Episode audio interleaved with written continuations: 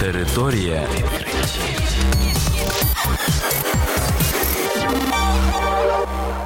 Це програма Територія відкриттів. Кілька слів про новітнє та надзвичайне. І я, ведучий Богдан Нестеренко. Вітаю вас, шановні слухачі. В цьому випуску ви дізнаєтесь про таке: названа нова причина отупіння людей. Вчені заявили про близький катастрофічний зсув клімату.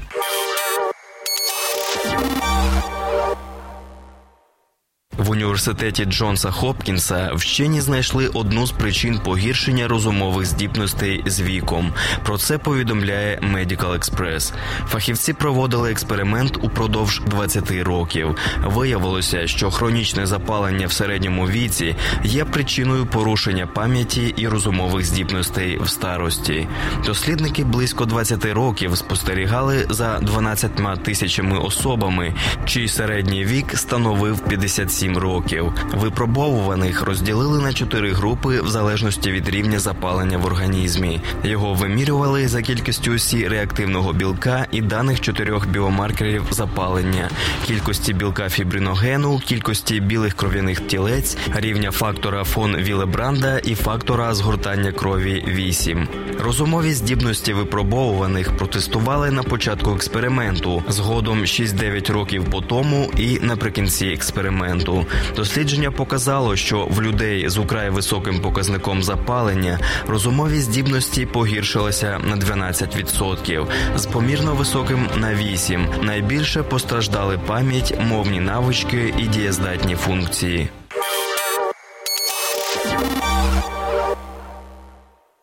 Група вчених екологів, які працюють при університеті Меріленд та університету штату Північна Кароліна Сполучених Штатів, заявили про швидку серйозну зміну клімату. Причому ці прогнози, які реалізуються вже до 2050 року, відвернути людству не вдасться. Про це пише Science Daily.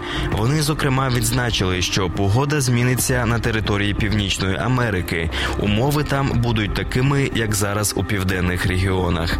Та й загалом клімат, характерний для південних регіонів, переміститься на 800 кілометрів на північ. Дослідження ґрунтується на аналізі даних з 540 міських районів США з населенням близько 250 мільйонів чоловік. У роботі були враховані показники мінімальних річних температур, кількості опадів та іншого. Також бралися до уваги два можливих сценарії: один це скорочення викидів парникових газів відповідно відповідно до Паризької угоди, інший, якщо все залишається на колишньому рівні.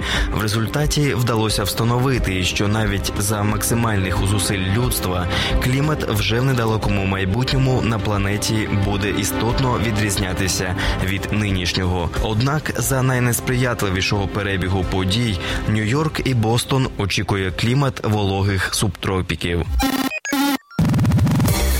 Територія